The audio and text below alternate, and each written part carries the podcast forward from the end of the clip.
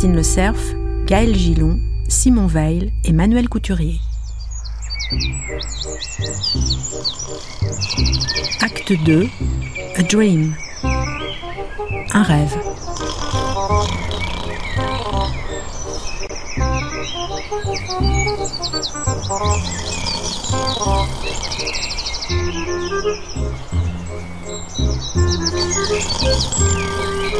Accordé à ceux qui n'ont pas écouté l'épisode précédent, que je le leur souffle humblement.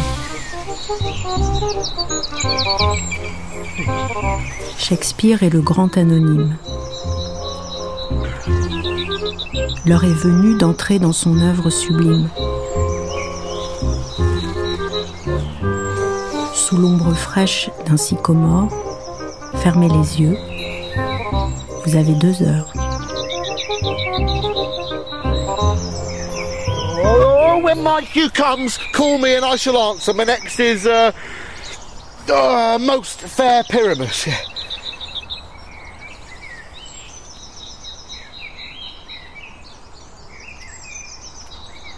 Hey ho, Peter Quince. Flute the bellows, mender.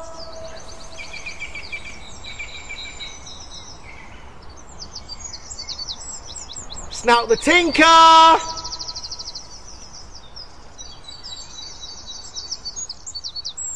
Starveling?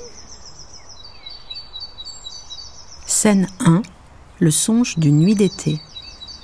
God's my life! Stolen hence and left me asleep! Peter Holland, vous est-il arrivé de rêver de William Shakespeare? Shakespeare doesn't appear in my dreams. Je n'ai jamais rêvé de Shakespeare. Actually, the more I think about it, Et plus j'y pense, surprising plus je trouve ça surprenant. he's never in my dreams.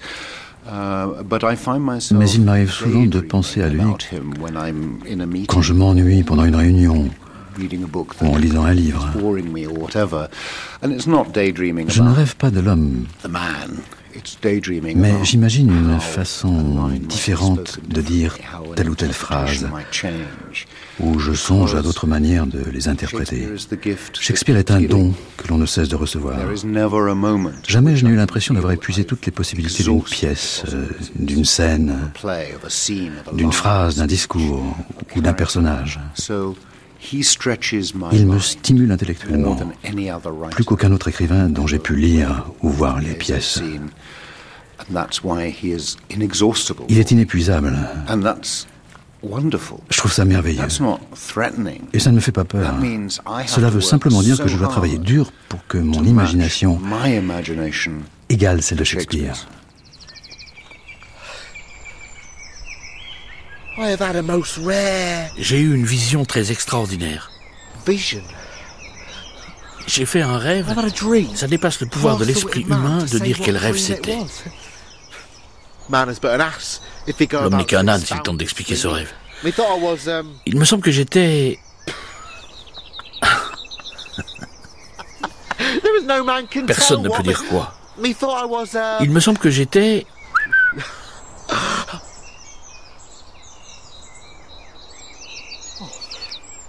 uh, Et il me semble que j'avais...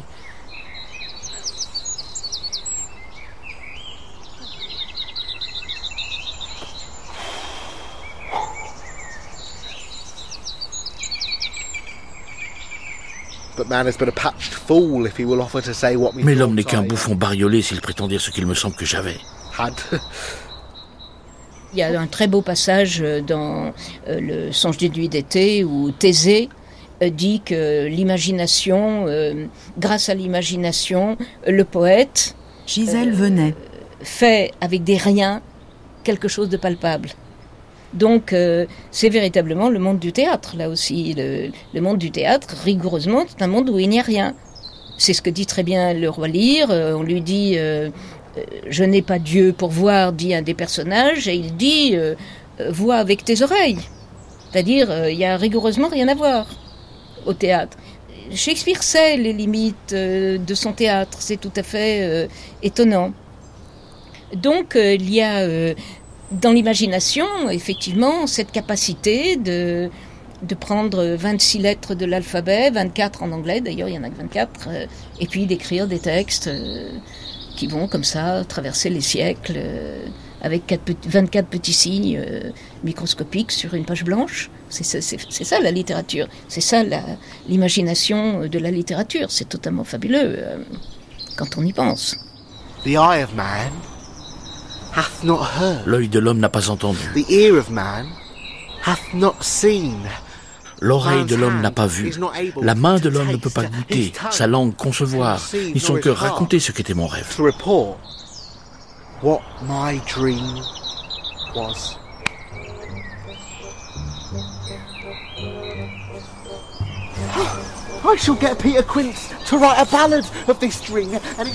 Je vais demander à Peter Quince d'écrire une ballade sur mon rêve. Elle s'appellera Le rêve de Bottom.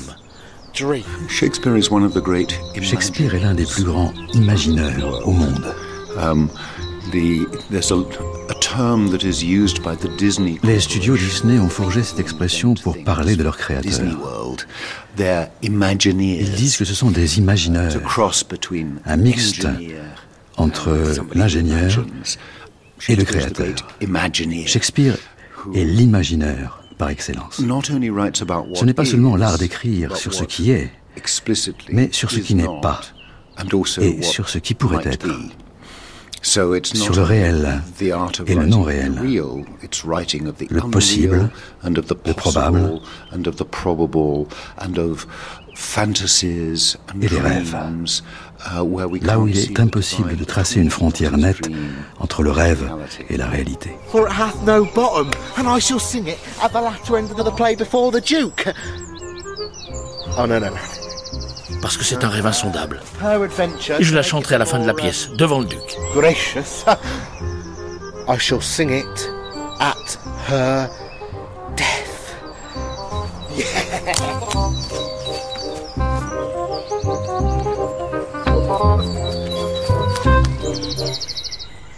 Je pense toujours au personnage de Bottom dans le songe de nuit d'été, quand il s'éveille et qu'il croit avoir rêvé ce qu'il a vécu dans la forêt. On sait que c'est vrai. On a vu les événements. Bottom n'a pas seulement fait un rêve, il a vécu une expérience étrange du monde surnaturel. Alors, où sont les frontières? Qu'est-ce que le rêve? La réalité? L'imagination? Je ne sais pas. Et Shakespeare sait qu'on ne sait pas.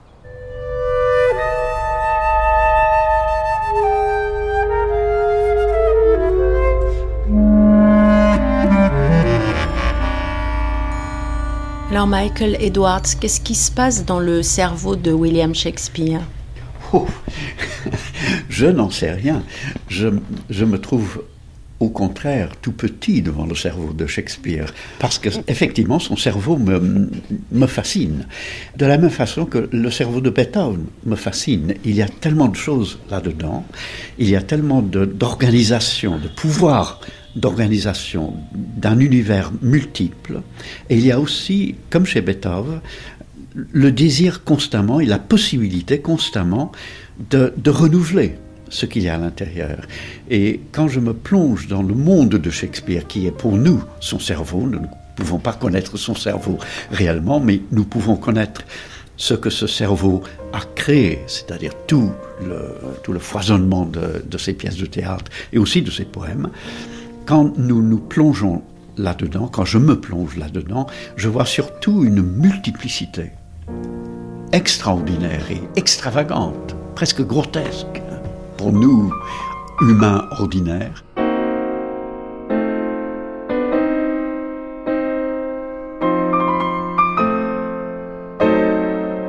Et il me semble que quand il pense à la poésie et quand il pense au théâtre, et sans doute qu'il pense aux deux en même temps, il voit aussitôt le langage, les personnages, la scène, le théâtre même, dans le sens le plus matériel du mot, comme des voies vers euh, la connaissance de soi, vers la reconnaissance du malheur du monde, la misère de la condition humaine, et la voie surtout vers la découverte de soi, vers la découverte du possible dans le réel. Et je vois en même temps une dynamique qui traverse toute cette profusion de choses, une profusion tout à fait anglaise, une possibilité de, de, contrôler cette multiplicité de choses et une dynamique qui, qui lui permet de, non pas de rester euh, bouche bée devant tout ce qu'il trouve en lui et autour de lui, mais qui lui permet de, euh, de voir précisément une dynamique dans l'homme et dans le réel, euh, dans la comédie, dans la tragédie. Dominique Guablanquet. Au départ, les deux acteurs qui ont publié l'ensemble de ses œuvres à titre posthume avait très simplement divisé tout ce qu'il a écrit en trois catégories. Il y a les comédies, il y a les tragédies et il y a les histoires, les pièces historiques. Depuis, on a souvent trouvé que ces trois grandes divisions euh, ne, rendaient pas compte de, certaines pièces complexes qu'on ne savait pas exactement comment euh, classer. Alors on a commencé à faire des, distinctions entre les, comédies romantiques, euh, les, les comédies à problème ou les pièces à problème, parce que parfois elles relèvent d'un univers qui semble tellement euh, euh, âcre, sinon sombre, qu'on ose à peine les appeler des comédies.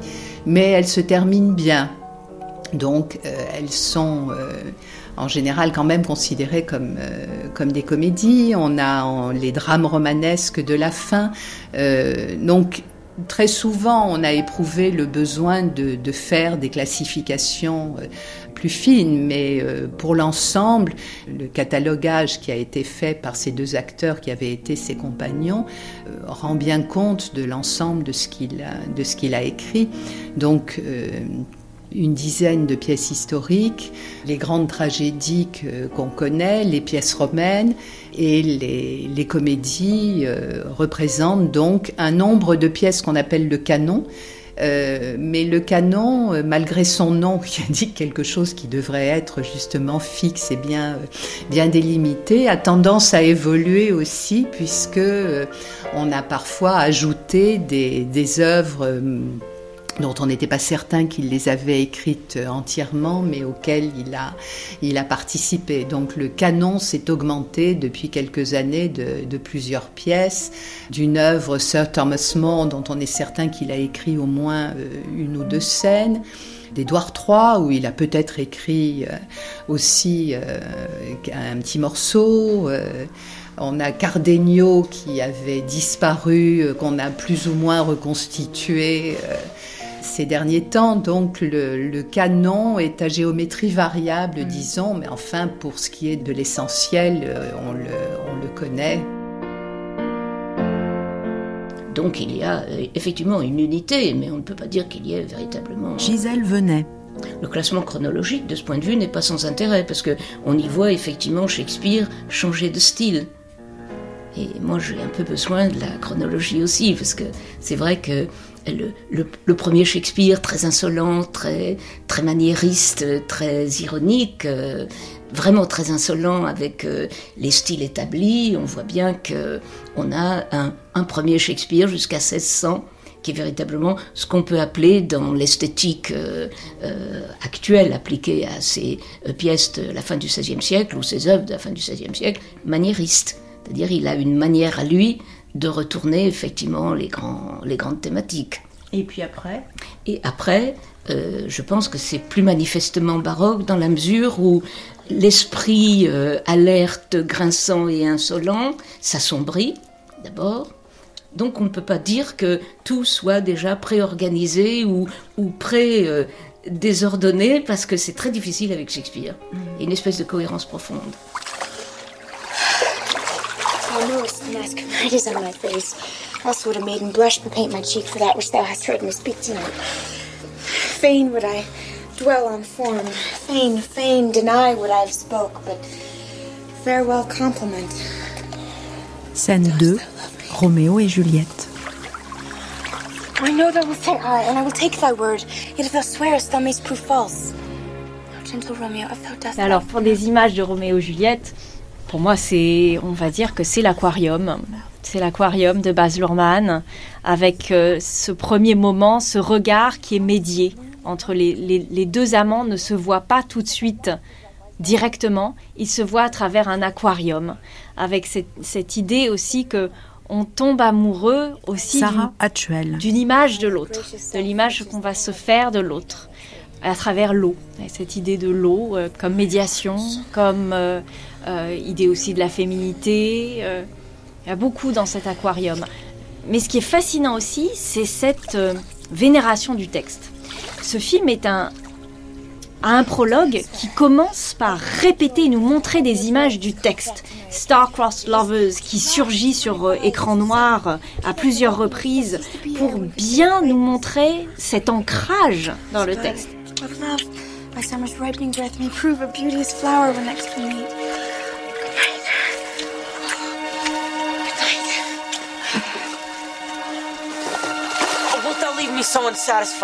Oui, c'est un moment exceptionnel, bien sûr, dont on peut dire beaucoup de choses et des choses contradictoires. Il y en a qui pensent que le fait que Roméo et Juliette, en se rencontrant et en se regardant dans les yeux et en amoureux l'un de l'autre finalement, se parlent en poésie parce qu'ils sont encore jeunes adolescents dans le monde imaginaire de l'amour. Ils aiment l'amour. Euh, ils ne s'aiment pas vraiment l'un l'autre, ils ne se trouvent pas vraiment l'un l'autre. Et que Shakespeare leur donne une poésie au second degré, en quelque sorte, une poésie évidemment poétique parce que leurs vers successifs forment un sonnet. Shakespeare montre euh, à l'oreille euh, euh, sensible des, spectateurs qu'il y a quelque chose qui ne va pas, qu'ils sont prisonniers de la poésie de l'amour. Je pense au contraire, mais je, ne nie pas la possibilité de cette lecture, je pense au contraire que Shakespeare montre que un vrai contact avec l'autre est un contact poétique. Que pour Shakespeare, ce, n'est pas écrire des poèmes qui compte, c'est être poétique, vivre la poésie dans le monde, vivre la poésie dans son rapport avec le quotidien. La poésie est autour de nous et en nous. Vivre la poésie dans ses rapports avec autrui. Et que Roméo et Juliette, merveilleusement, en se regardant dans les yeux, arrivent non seulement à s'aimer, mais à autrement dit, à se transfigurer. Roméo est le Roméo qui aime, Juliette devient la Juliette qui aime, mais à renouveler le langage. Ils n'en sont pas conscients, bien sûr, c'est Shakespeare qui, leur fait ce cadeau euh, du sonnet. C'est comme s'ils entraient à ce moment-là dans le monde de la poésie.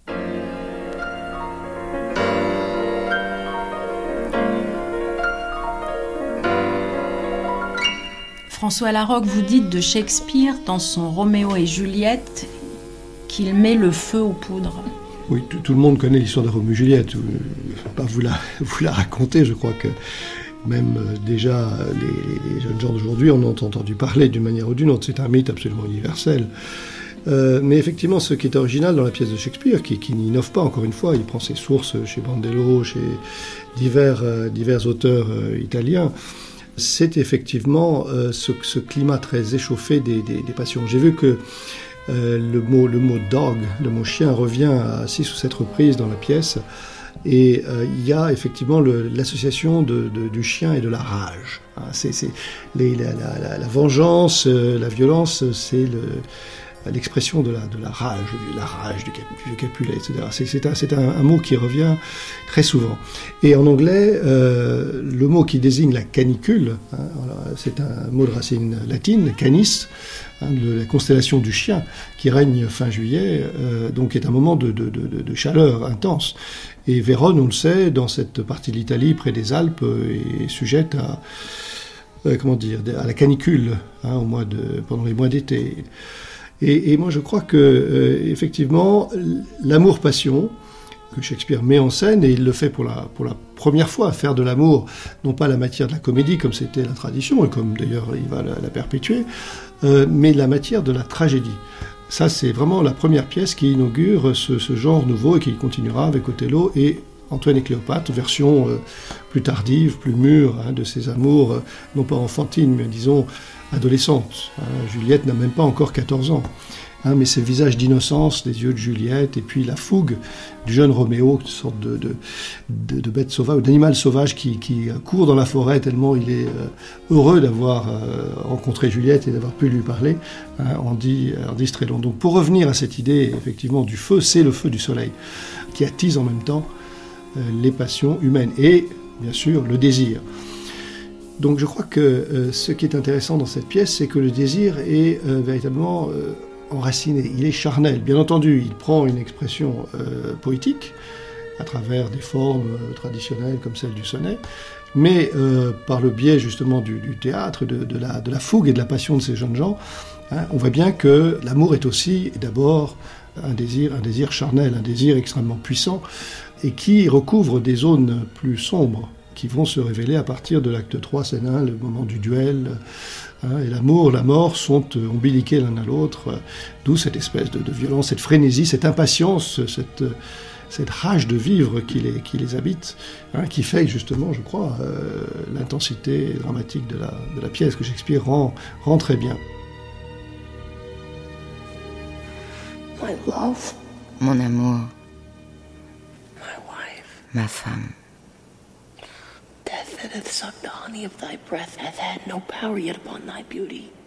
La mort qui a sucé le miel de ton haleine n'a pas encore eu de pouvoir sur ta beauté. Elle ne t'a pas conquise.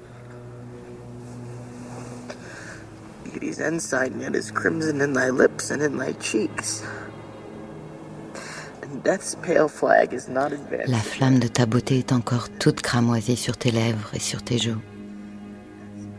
Et le pâle drapeau de la mort n'est pas encore déployé là. Dear Juliet, why art thou yet so fair? Shall I believe that unsubstantial death is amorous, and keeps thee here in dark to be his paramour? Chère Juliette, pourquoi es-tu si belle encore? Dois-je croire que le spectre de la mort est amoureux et que l'affreux monstre décharné te garde ici, dans les ténèbres, pour te posséder?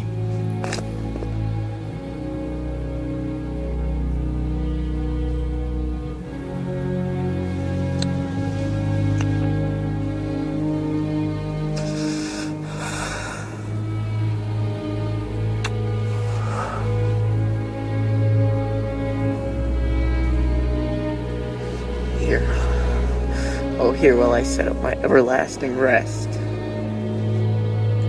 And shake the yoke of inauspicious stars from this world wearied flesh. Je veux fixer mon éternelle demeure et soustraire aux joues des étoiles ennemies cette chair lasse du monde. Eyes look your last. Un dernier regard, mes yeux. Arm take your last embrace. Bras, une dernière étreinte.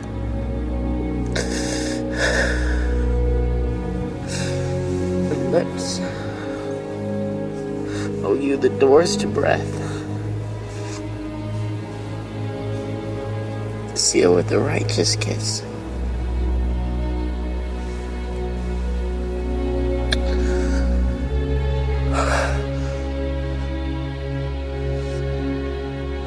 Et vous, lèvres, vous, portes de la laine.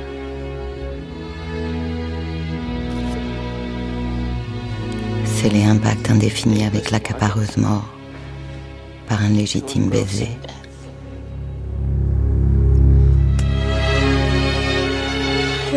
Quand Roméo rencontre Juliette euh, au bal, hein, il la compare, sans la connaître, à un joyau qui pend à la joue d'une Éthiopienne, dit-il.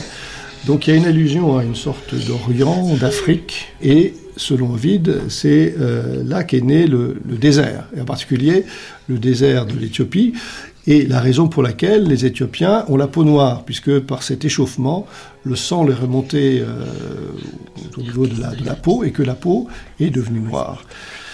Et je crois que cette comparaison entre cet, amour impétueux, cet amour euh, échauffé dans un cadre d'énergie généralisée, est aussi synonyme de danger, comme euh, je le disais tout à l'heure à propos du baiser de la poudre et du feu. Hein, c'est un danger, bien sûr, pour les jeunes gens eux-mêmes qui euh, risquent leur vie.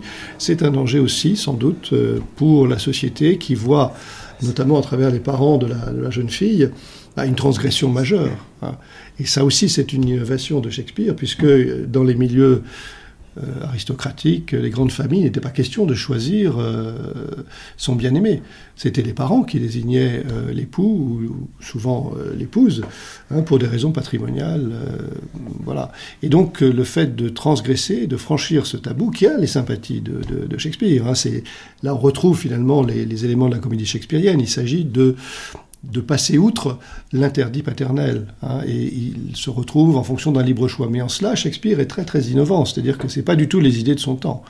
Hein, d'où l'idée d'un Shakespeare qui a beaucoup plus romantique. Euh, euh, voilà, cette désobéissance euh, aux lois de la famille, aux lois de la société en général, hein, fait des amants, en quelque sorte, déjà des voleurs de feu, un petit peu à l'instar des, des, poètes fin de siècle comme Rimbaud et autres. et je crois que c'est un petit peu le message shakespearien.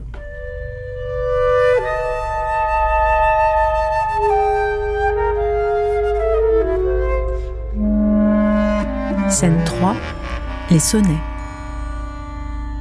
Being your slave, what should I do but tend upon the hours and times of your desire? I have no precious time at all to spend, nor services to do till you require. Nor dare I chide the world without end hour, whilst I, myself, watch the clock for you nor think the bitterness of absence sour when you have bid your servant once savoir la violence de ma détresse. Nor dare I question with my jealous thought where you may be or your affairs suppose, but like a sad slave, stay and think of naught save where you are, ni conjecturer ce que tu fais.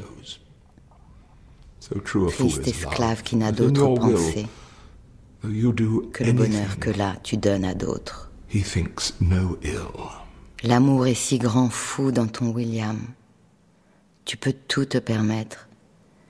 Il n'y voit pas malice. Simon Callow, quand vous avez découvert les sonnets de Shakespeare, vous avez dit J'ai enfin compris qui était Shakespeare. Ouais. Ouais, ouais. C'était une découverte énorme pour moi. Ouais. Oui, c'est ça, c'est ça, c'est ça. Parce que c'est l'amour fou.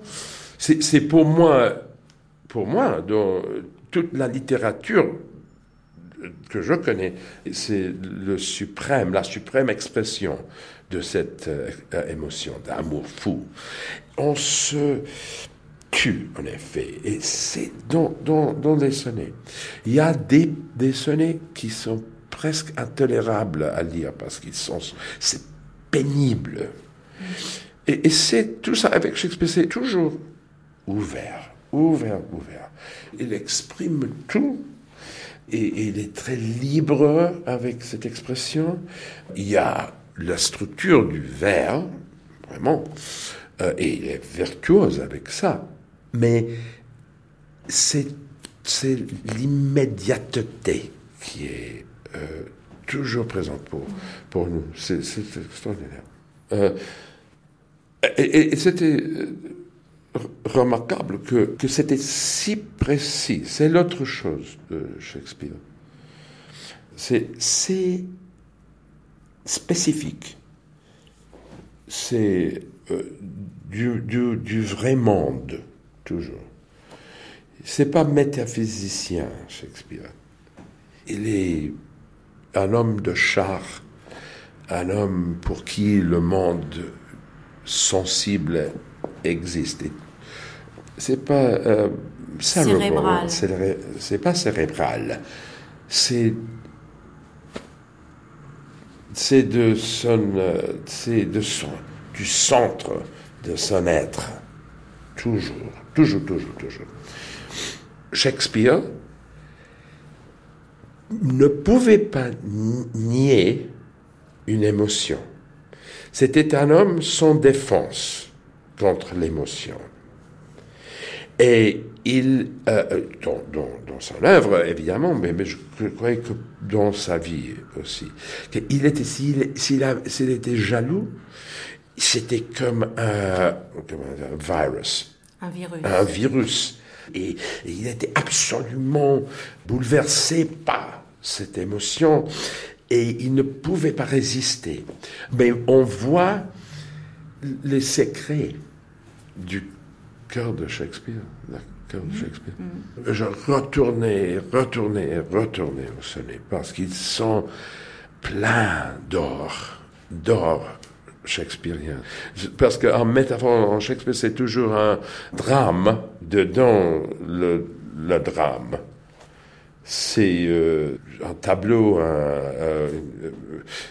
qui est plein de, de, détails et de richesses extraordinaires. Et, il faut euh, creuser pour, pour chercher tout ça.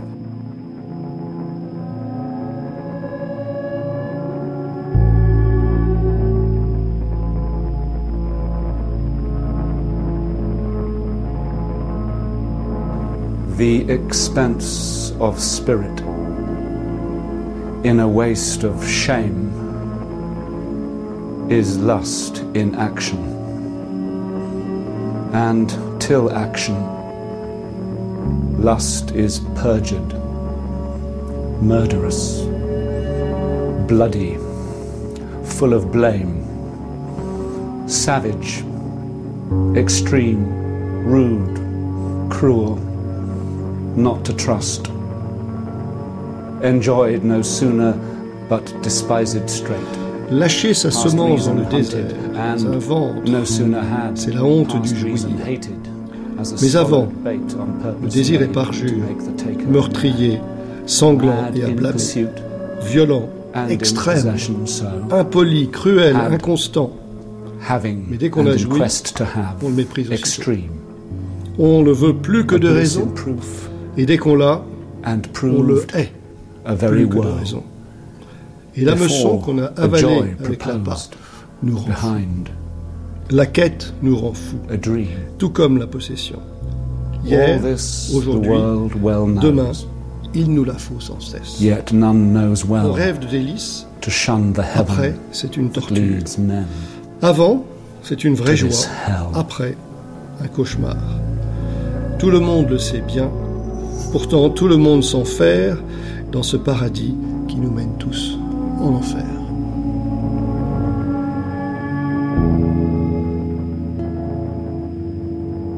Vous savez que les sonnets de Shakespeare sont, sont divisés en, deux grandes parties. Il y a 124 sonnets qui sont euh, dédiés donc euh, à un jeune homme, un beau jeune homme, Mr. W.H., et puis euh, les 28 autres à une mystérieuse Dark Lady alors qui peut être une dame brune ou une dame noire. On retrouve l'éthiopienne. Et euh, ça fait partie des sonnets, disons, très crus euh, de Shakespeare. Il y a plus cru, c'est ce qu'on appelle les Will Sonnets, qui sont carrément obscènes? Ici, il s'agit euh, d'une union purement stérile, de, véritablement de la copulation, hein, d'un coït plus et simple, qui montre donc ces, deux visions hein, qui torturent, qui tourmentent le, poète, hein, le rêve, cette espèce de vision céleste qui se transforme immédiatement après en enfer. Et le mot enfer en, anglais shakespearien, si je puis dire, leads to hell. Hell, euh, c'est aussi le sexe féminin. Dans le sonnet 129, c'est une vision euh, très cynique, très crue, très réaliste, euh, qui pourrait être, avoir été écrite au XXe siècle. Hein. donc là aussi, je pense que Shakespeare innove dans cette espèce de sincérité qu'il a. Hein. c'est la raison pour laquelle il rejette, il adopte tout en les rejetant les codes pétrarchistes. Hein, l'amour n'est pas simplement une affaire de disposition, d'inclination, de, d'entente, d'estime, hein, mais, mais il y a aussi cette espèce de bagarre sourde hein, d'affrontement entre les corps. Et il se joue là quelque chose dont il n'a pas peur de parler. Hein, de même qu'il parlera aussi de façon très très très sincère euh, hein, du tourment de la jalousie. Euh, dans, les, sonnets, on sent bien cette, euh, espèce d'aiguillon de la chair.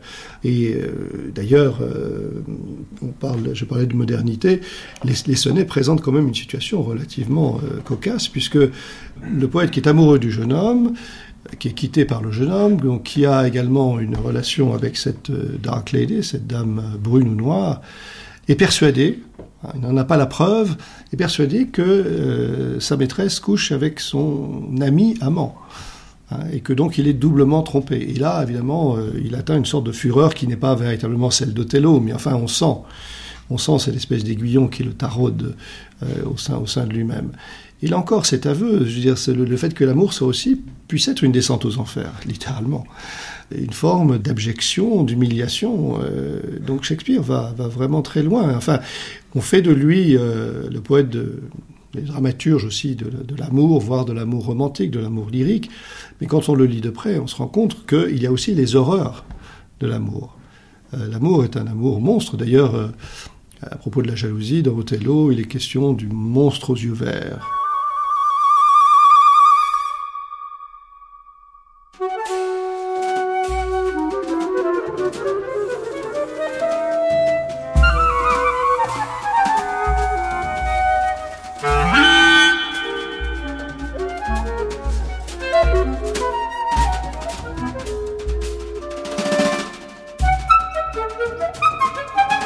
Si j'étais une femme, j'embrasserais tous ceux d'entre vous qui ont des barbes qui me plaisent, des visages qui sont à mon goût et une haleine qui ne me ferait pas fuir. Et je suis sûre que tous ceux qui ont une bonne barbe, ou une bonne figure, ou une haleine douce, voudront bien, pour la gentillesse de mon offre, quand je ferai ma révérence, me dire adieu. Scène 4. Comme il vous plaira. C'est vrai qu'on a tout un moment dans lequel hommes et femmes sont indéterminés, en tout cas dans les comédies. Les comédies jusqu'à 1600-1601 sont des comédies dans lesquelles le physique homme ou femme est absolument interchangeable. Rosalind, dans euh, Comme il vous plaira, est constamment déguisée en homme pendant la totalité ou presque de la pièce. Et elle est en plus, à l'époque shakespearienne, jouée par un jeune garçon, puisqu'il n'y a que des hommes en scène, qu'il y a un interdit en Angleterre sur l'utilisation des femmes en scène pour les, les rôles féminins. Donc, de toute façon, c'est un théâtre d'hommes. Et les jeunes filles sont jouées par de jeunes garçons. Euh, Shakespeare en joue tout le temps, il parle de, du danger d'avoir de la barbe, etc., etc. Il fait ça sans arrêt. Euh. et donc, euh, on est toujours, il nous rappelle toujours jusqu'à 1600-1601, à l'intérieur de ses comédies, que toute jeune fille joue un rôle de jeune fille, et naturellement un garçon déguisé en fille, et il en joue à tout moment. Ce qui est une très grande transgression, parce qu'il y a un interdit absolu de l'Église, des Églises, il y a un interdit absolu sur l'utilisation des, costumes euh, des hommes par les femmes et des femmes par les hommes. On pouvait vous couper le nez et les oreilles euh, euh, pour avoir transgressé ce genre d'interdit, voire pire, je pense. les femmes étaient fouettées en public, enfin, c'était quand même, c'était une transgression importante, sauf en période de carnaval, où pendant quelques jours, il y avait ce droit de transgresser les sexes et les genres euh, et de s'habiller en homme pour les femmes et en femme pour les hommes. Gisèle venait. Dans toutes les comédies d'avant 1600, on joue sur le même. La femme et l'homme sont le même cherchant le même. La femme cherche la femme dans, euh, par exemple, Viola et euh, Olivia dans La Nuit des Rois. Il y a un attrait du même pour le même, ce qui est véritablement le sujet maniériste. Le sujet maniériste aime le même. Il est fasciné, il est très narcisse. Il est euh, encore dans, si on prend effectivement Ovide, à cette époque, c'est le mythe de Narcisse qui domine. Et donc, euh, les hommes sont piégés à s'aimer euh, et ils ont la surprise de découvrir que, effectivement, ce qu'ils aimaient, Dieu merci peut-être pour les mœurs, n'était pas un homme, mais une femme. On en joue sans arrêt, comme il vous plaira, bien entendu, mais aussi dans La Nuit des Rois, qui sont les deux grandes pièces du déguisement.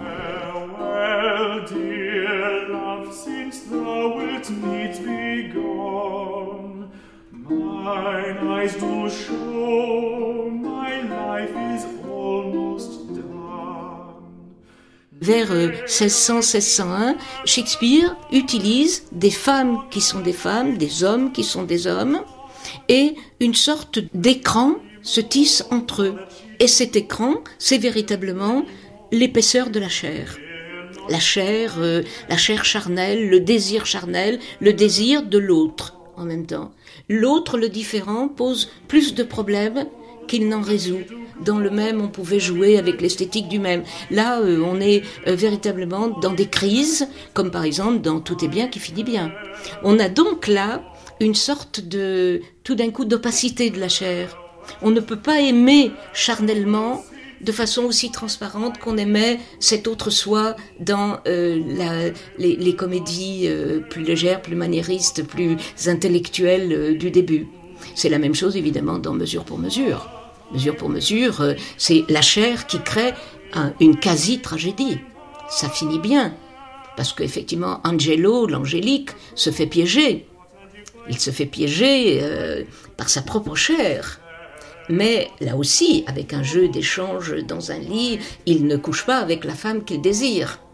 Et une fois que cet acte de chair a été consommé, il est effectivement, euh, il devient dominant, il impose sa loi.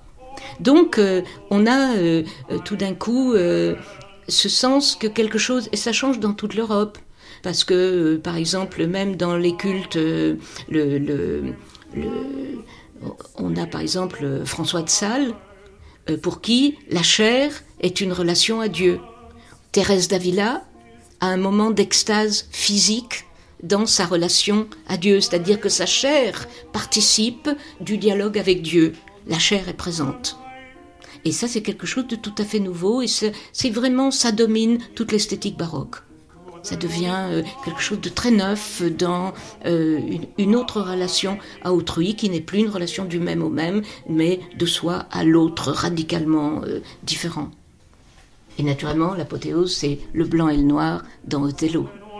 Othello qui commence cette tragédie dans un amour absolu et total et fusionnel, parce qu'il est noire et parce qu'elle est blanche, c'est-à-dire cette altérité extraordinaire, et parce qu'ils s'aiment selon la chair, eh bien, ils seront détruits. On a cette tragédie terrible euh, qu'on croit toujours être une tragédie de la jalousie méprisable, mais c'est pas du tout une tragédie de la jalousie, c'est une tragédie de l'altérité radicale dans une relation charnelle, euh, et ça va la détruire.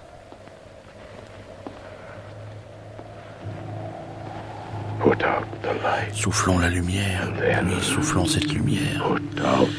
Si mon souffle t'éteint, dispensateur de flammes, je peux ressusciter la clarté première si le repentir me prend. Mais toi, ta lumière une fois soufflée, toi le plus exquis modèle de la nature en son excellence, je ne sais où se trouve le feu prométhéen qui pourrait raviver ta lumière. Othello. Hi, Desdemona. Will you come to bed, my lord? Scène 5. Othello. The poor soul sat sighing by a sycamore tree, sing willow, willow, willow,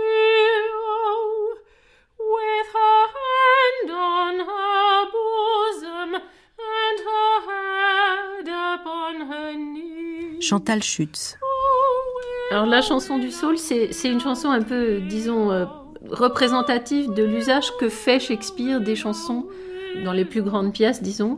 C'est une chanson qui révèle, qui en dit euh, très long sur l'état d'âme dans lequel se trouve la, personne qui la chante. On a ça également dans, dans Hamlet, lorsqu'Ophélie devient folle, elle se met à chanter.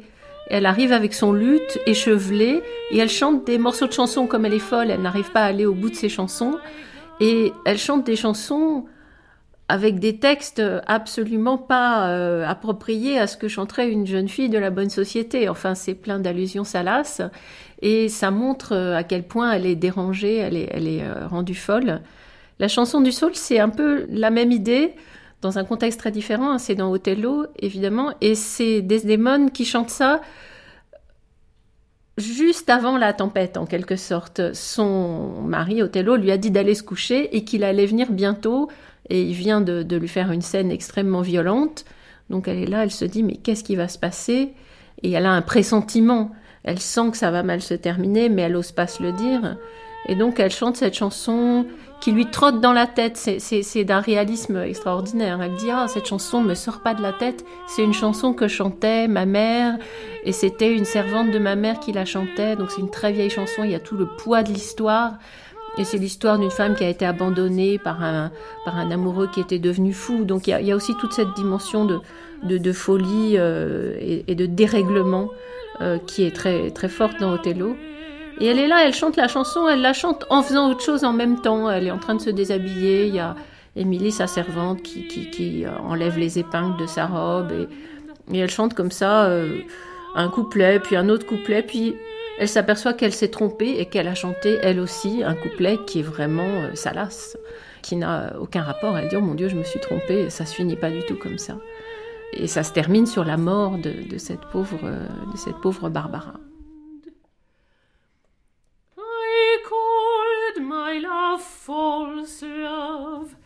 Yves Bonnefoy. Shakespeare, c'est un point sur lequel euh, j'insisterai beaucoup. Et euh, dans l'histoire de la poésie occidentale, le premier et plus grand défenseur de la condition féminine. À partir de Hamlet, euh, dans lequel Ophélie est si visiblement victime, victime des préjugés euh, d'une société qui est précisément euh, sous le poids de ses idéologies. Eh bien, au-delà de Hamlet, c'est toujours euh, cette situation de la femme victime qui apparaît au centre des œuvres. Dans Le Roi Lear, c'est Cordelia. Dans Othello, n'en parlons pas, c'est Desdemone qui est si cruellement et injustement victime du préjugé. Ensuite, euh, eh bien, c'est même Lady Macbeth, euh, qui semble être une criminelle, c'est aussi une femme dont la réalité psychique apparaît étudiée par Shakespeare avec une véritable euh, compréhension. Et hum, ça a été ensuite le conte d'hiver, dans lequel Hermione, la reine, est victime également, chassée, spoliée, mais où par l'acte même de la poésie qui s'accomplit cette fois à l'intérieur même de la pièce, euh, il y a comme une résurrection du féminin, un rétablissement de, ses droits. Bien. Dans la tempête également, Perdita est victime. Elle est celle que son père marie et qui obéit, et qui est donc euh, la femme euh, assujettie de l'époque. Shakespeare est véritablement le témoin de, l'exil du féminin dans une société euh, dominée par euh, la pensée conceptuelle.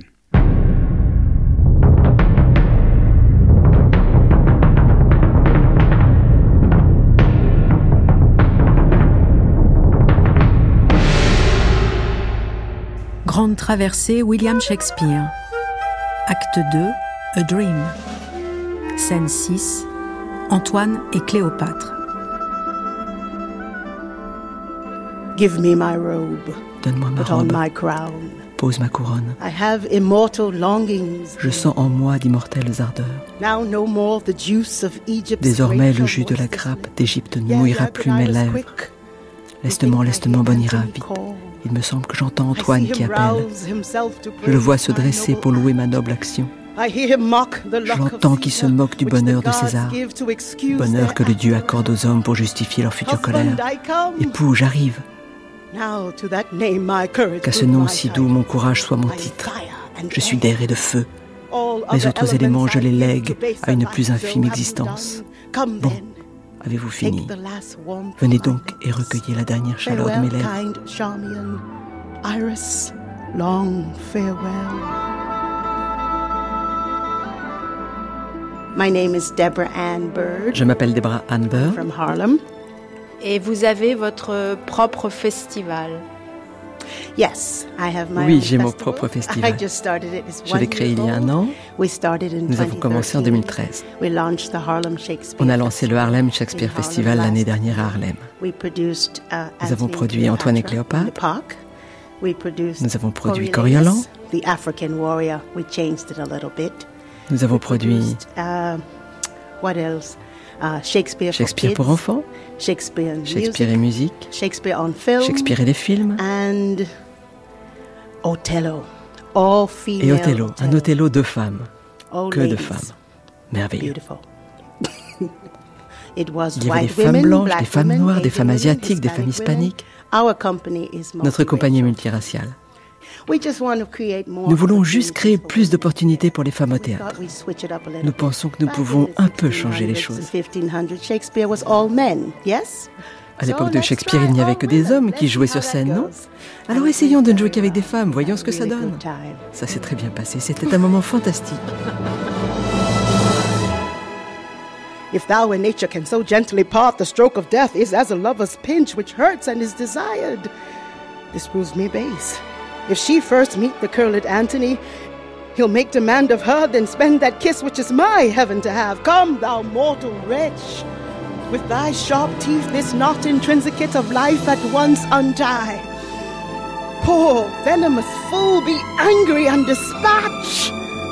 Oh, couldst thou speak, that I might hear thee call great Caesar ass unpolicied?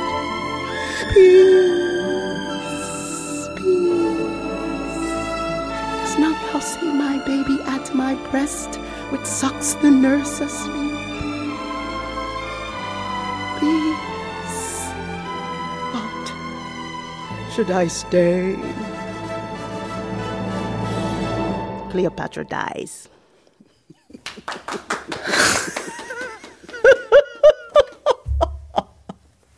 What do you feel when you play such a role? Oh, it's amazing. C'est incroyable. The words are fabulous. The Les mots sont fabuleux. Shakespeare, uh, for me, is, for lack of a better word, Shakespeare pour moi, c'est l'espoir d'un monde meilleur. C'est orgasmique. I mean? mm -hmm. like, Vous voyez ce que yeah, je veux like dire? that. Je me sens si bien quand je joue ce texte. I feel wonderful when I speak the speech.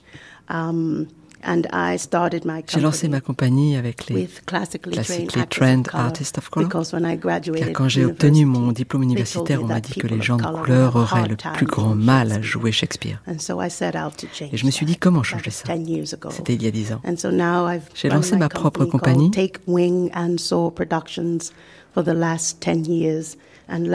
Et l'année dernière, on a lancé le Harlem Shakespeare Festival.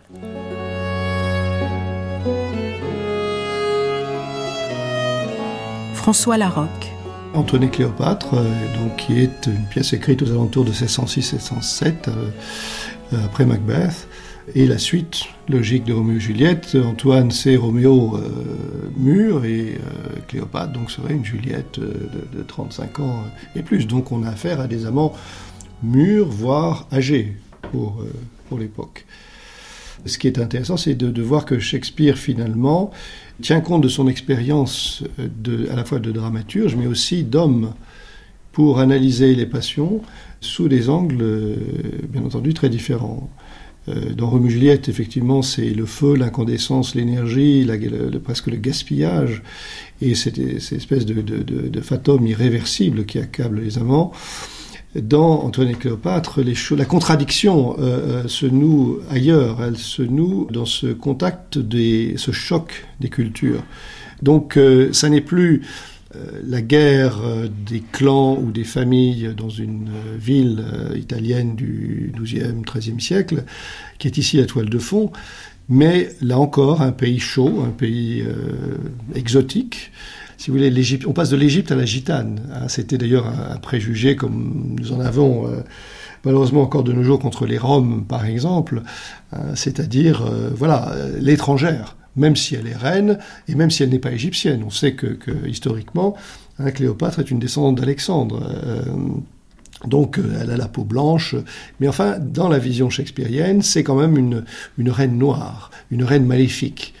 Mais dont les charmes sont tels que pratiquement euh, personne ne peut lui résister. Donc euh, Marc-Antoine paiera cet amour euh, au prix fort. C'est une déchéance qui ira jusqu'au suicide, un suicide qui va manquer. Il va mettre des heures à mourir, et donc on est pris entre le pathétique et une certaine forme de ridicule hein, pour un général romain qui manque sa mort, alors que Cléopâtre, elle, hein, fera de sa mort un chef-d'œuvre.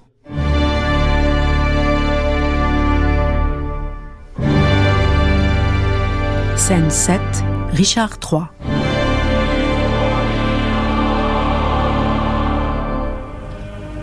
Look how I am bewitched.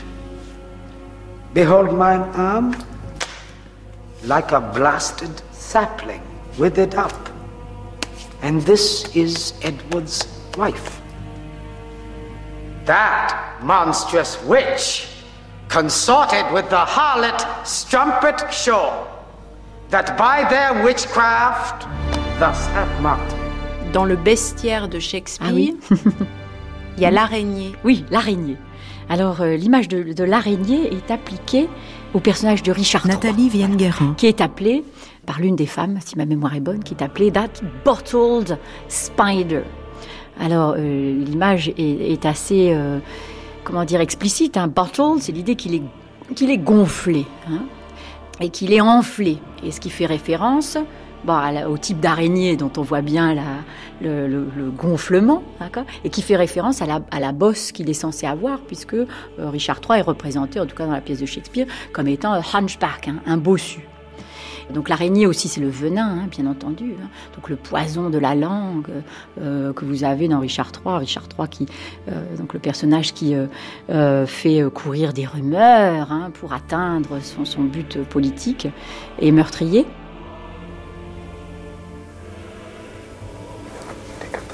Relève cette épée. Ou relève-moi. Je souhaite ta mort, mais ne serai pas ton bourreau. Alors dis-moi de me tuer, et je le ferai. Je te l'ai déjà dit. C'était dans ta fureur. Redis-le-moi. Et aussitôt cette main, qui par amour pour toi a tué ton amour, tuera par amour pour toi un amour bien plus vrai. Que je voudrais connaître ton cœur. Mon cœur est peint par ma langue.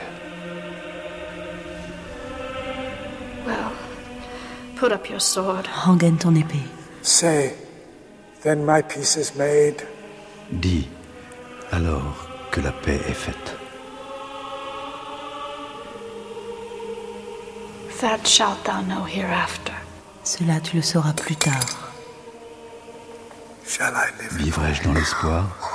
Oh, Tous les hommes, je l'espère, y vivent.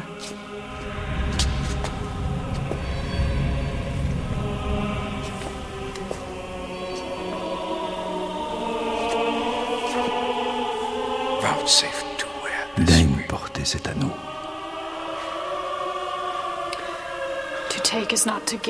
Prendre n'est pas donner.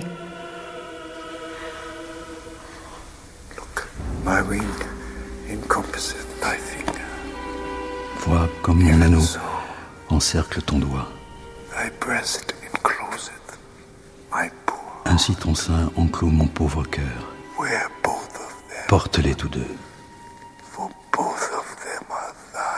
Car tous deux sont à toi. Laissez ces tristes devoirs à celui qui, plus que vous, à sujet de prendre le deuil. De tout mon cœur.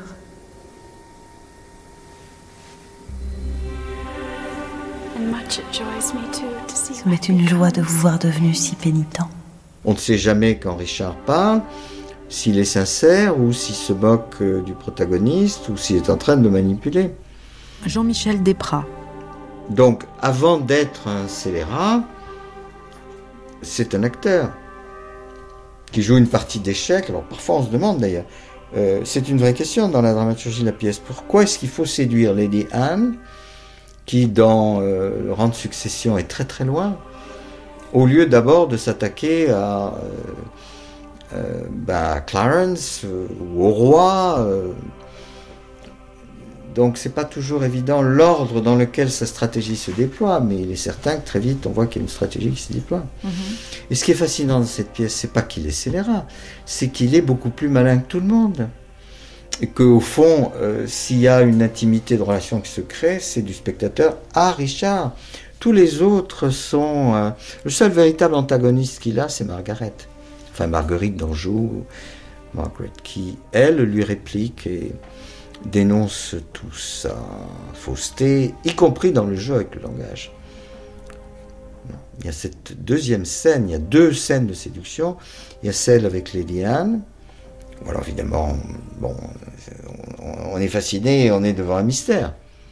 Comment peut-il séduire une femme qui est en train de, d'enterrer, alors parfois dans les commentaires on dit son mari, non, son beau-père, Henri mais peu importe elle est dans une humeur funèbre, il a tué son mari, et euh, comment peut-il la séduire? Ben, Évidemment, la réponse euh, n'est que parce qu'il y a quelque chose de diabolique, parce que justement, la scène ne vaut que parce qu'elle n'est pas crédible, sauf qu'elle est théâtralement crédible, quand elle est bien jouée à propos et euh, à partir de n'importe quelle hypothèse interprétative. des fois, je saute au plafond.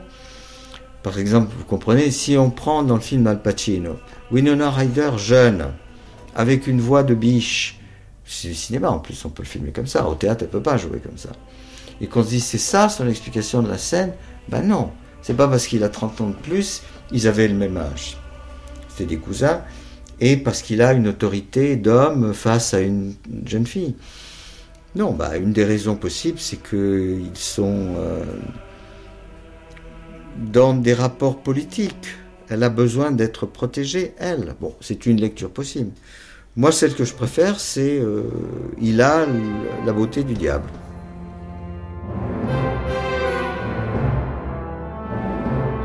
Ce que Shakespeare apporte, c'est une interrogation sur le mystère du mal. Qu'est-ce qui est à l'origine de, ce type de comportement?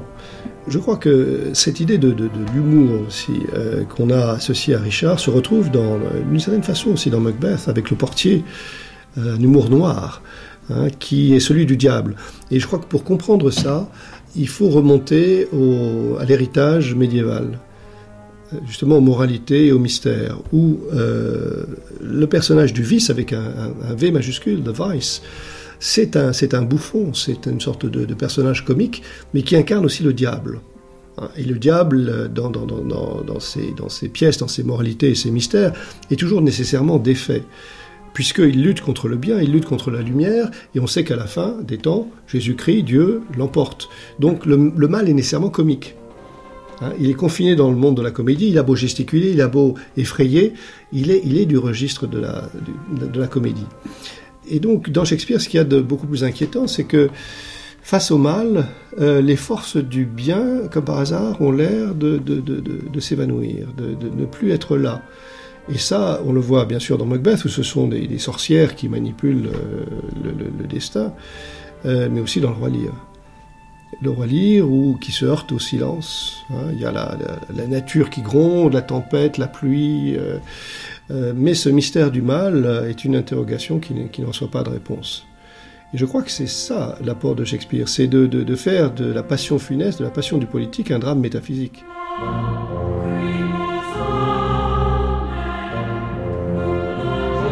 Sarah Actuel.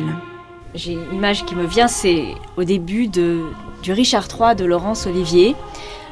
La dynastie York a gagné. C'est la liesse, la grande fête. Et il y a un homme qui est tapis derrière une porte et que la caméra va aller chercher derrière la porte. Un homme habillé de noir qui est déjà planté devant le trône, à côté du trône, nous montrant bien que c'est là et son but, aller chercher le trône. Et c'est Laurence Olivier jouant Richard III qui va commencer à s'adresser directement à la caméra, à nous parler directement, à nous interpeller, à nous prendre à témoin. Comme souvent les grands méchants shakespeariens le font, les Iago, les Richard III, les Aaron d'Antitus, ils nous prennent à partie, ils vont nous encourager à euh, suivre leur euh, machination et leur complot, et devenir le témoin du mal et d'une certaine façon être encouragé à nous identifier à eux, puisque ce sont les grands héros, il y a quelque chose de très fort. Et on peut voir cette influence maintenant dans toutes les séries télévisées, euh, euh, comme House of Cards, avec Kevin Spacey, bien sûr, qui nous rappelle son passé d'acteur de, shakespearien, euh, de ce politicien véreux, mais qui nous fait partager toutes ces angoisses, toutes ces machinations. On est avec lui. Il y a quelque chose de, très shakespearien dans cette idée de nous faire partager le mal. Protector of this damned strumpet! Talks now to me of ifs! Off with it.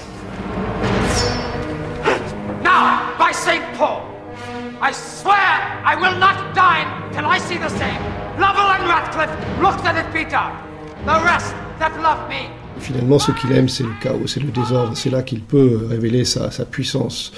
Euh, un peu comme le futur euh, enfin, Edmund le bâtard dans, Le Roi Lear. Hein. Ce sont des gens qui détestent la paix puisque la paix les marginalise. Lui-même est mal formé, on le sait.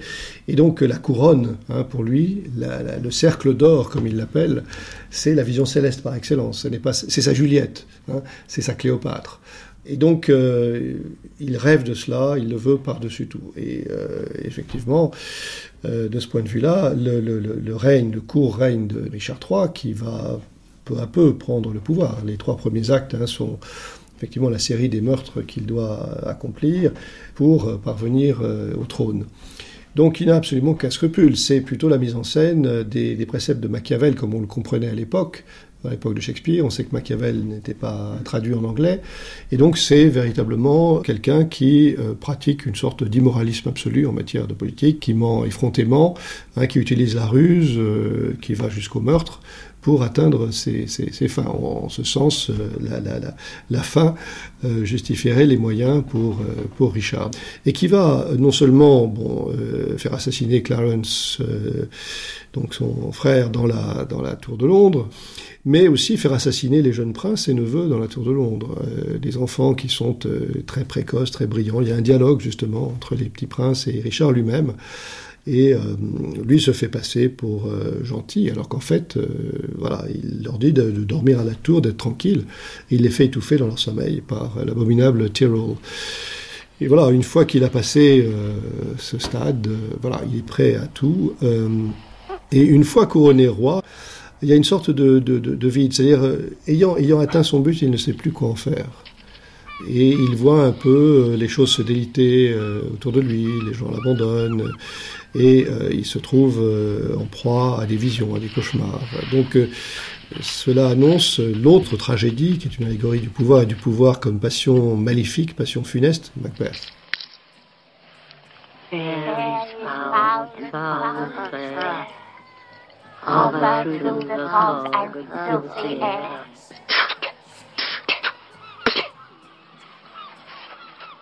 When shall we meet again?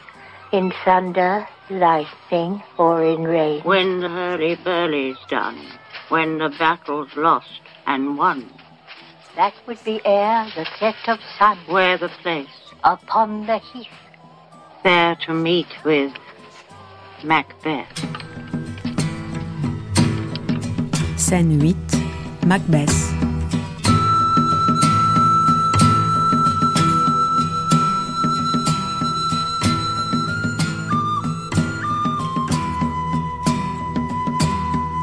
Macbeth de Roman Polanski, euh, normalement, dans le texte shakespearien, si on suit à la lettre le texte de Shakespeare, Macbeth et Macduff sortent de scène euh, lors de leur duel final, et Macduff revient avec la tête de Macbeth. Et alors que dans Polanski, on nous montre le duel final jusqu'à la fin, on nous montre Macbeth décapité, devenu une sorte de pantin ridicule, avec son armure trop lourde qui l'empêche de, de, euh, faire tous les mouvements qu'il voudrait, et cette tête qui continue de voir. Le roman de Polanski, me, ce que j'ai en tête, c'est que on a la vision du mort on a la vision subjective de la tête qui continue à voir pendant quelques secondes alors qu'elle est détachée du corps, qu'elle est plantée sur un pic, qu'on la montre à la foule et qu'on n'a pas juste le regard de la foule sur la tête, on a le regard de la tête sur la foule. C'est quelque chose de très dérangeant d'avoir ce point de vue du mort.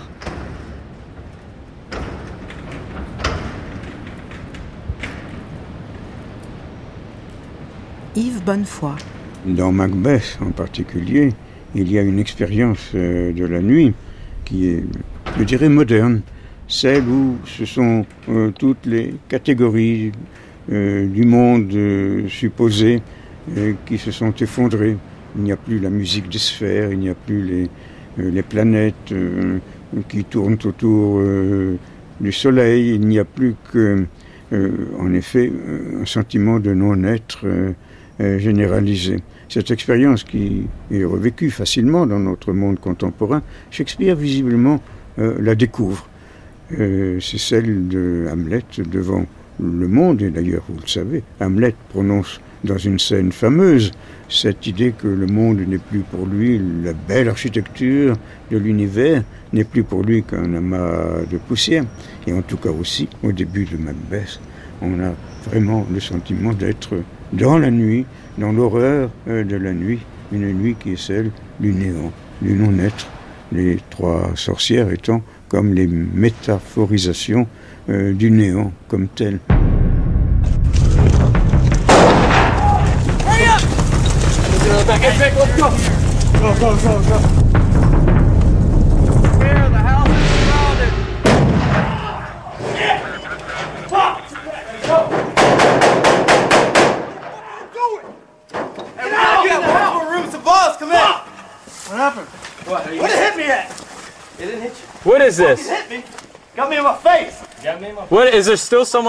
Est-ce que vous pensez, Gary Taylor, que Shakespeare a imprégné les esprits anglais d'une forme de violence?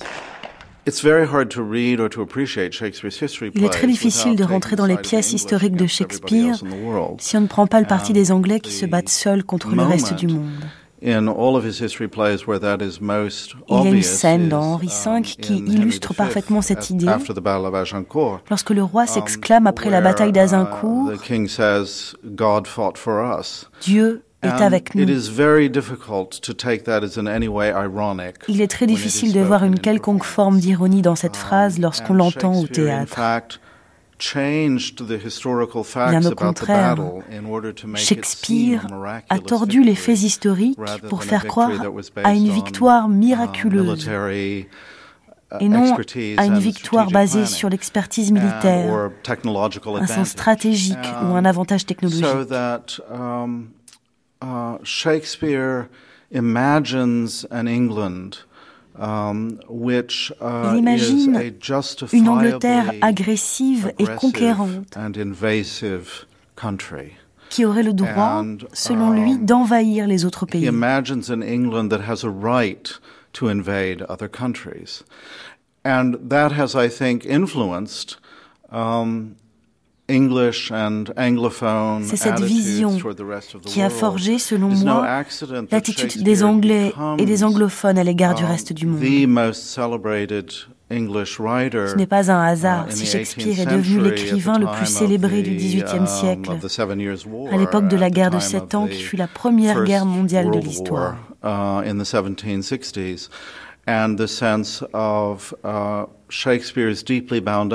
Shakespeare est profondément attaché um, à l'idée de l'Empire um, britannique. Uh, Au moment où l'armée américaine se préparait à envahir l'Irak, on a imprimé et distribué gratuitement à tous les soldats 100 000 exemplaires du Henri V de Shakespeare.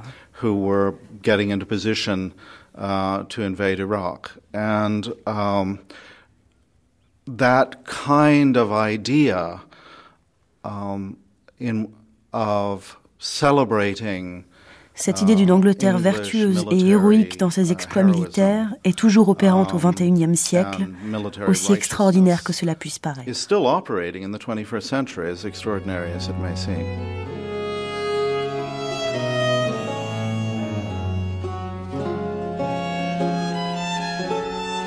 Je crois que ce qui serait le premier service à rendre merveilleusement à Shakespeare, c'est de restaurer sa place au milieu de tous ses contemporains.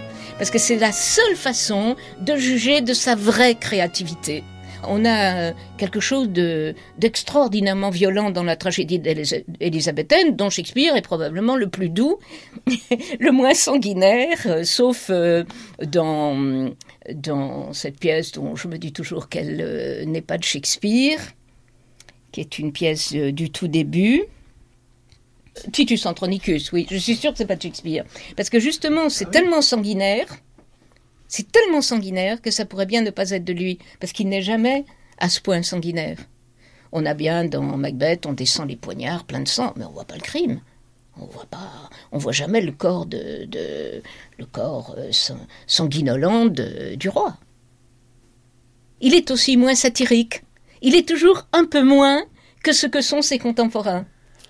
Euh, il y a un, merveilleux critique qui était un grand poète, qui était Keats, euh, qui a défini euh, l'inventivité, la, créativité de Shakespeare.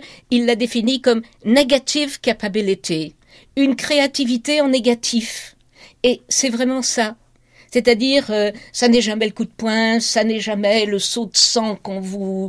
C'est pas du tout ça, Shakespeare. C'est beaucoup plus feutré, c'est beaucoup plus sceptique. En même temps, c'est un grand sceptique qui euh, est un petit peu en retrait tout le temps, un petit peu, quelque...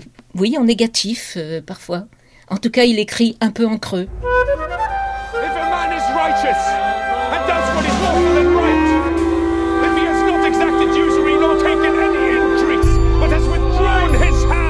Scène 9, le marchand de Venise.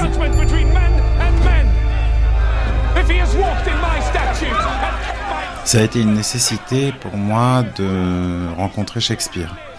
Ça a, été, ça a commencé euh, assez tôt dans ma carrière de metteur en scène. C'était en 93 quand j'ai monté Le Conte d'hiver. Stéphane Braunschweig. Et, euh, et puis ensuite, il y a eu Mesure pour Mesure. Et puis ensuite, il y a eu euh, Le Marchand de Venise. Et comme souvent dans, mon travail, euh, quand je rencontre un auteur, j'essaie d'approfondir dans une deuxième pièce, une troisième pièce, une quatrième pièce. Et euh, c'est comme ça que je suis arrivé au Marchand de Venise.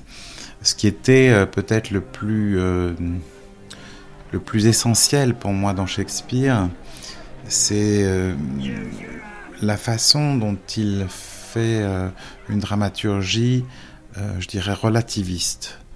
C'est-à-dire que on ne regarde jamais une chose d'un seul point de vue. C'est pour ça que je suis allé de voilà d'une pièce à l'autre et que j'ai essentiellement finalement mis en scène des pièces de Shakespeare euh, qu'on dit euh, à problème.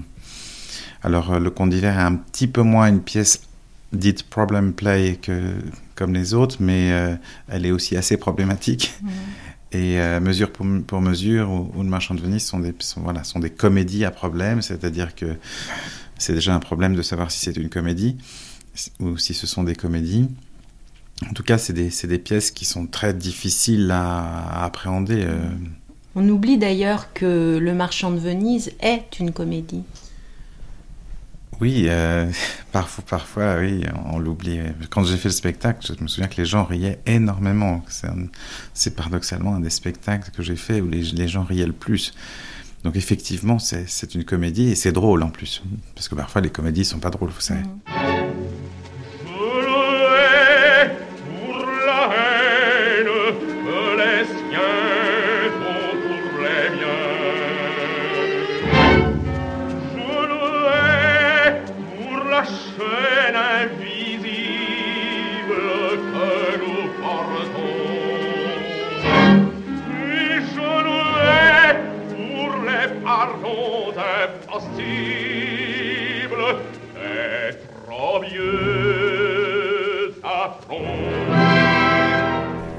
On a eu toujours euh, une tendance, je pense, à, regarder trop la pièce Le Marchand de Venise au prisme de Shylock.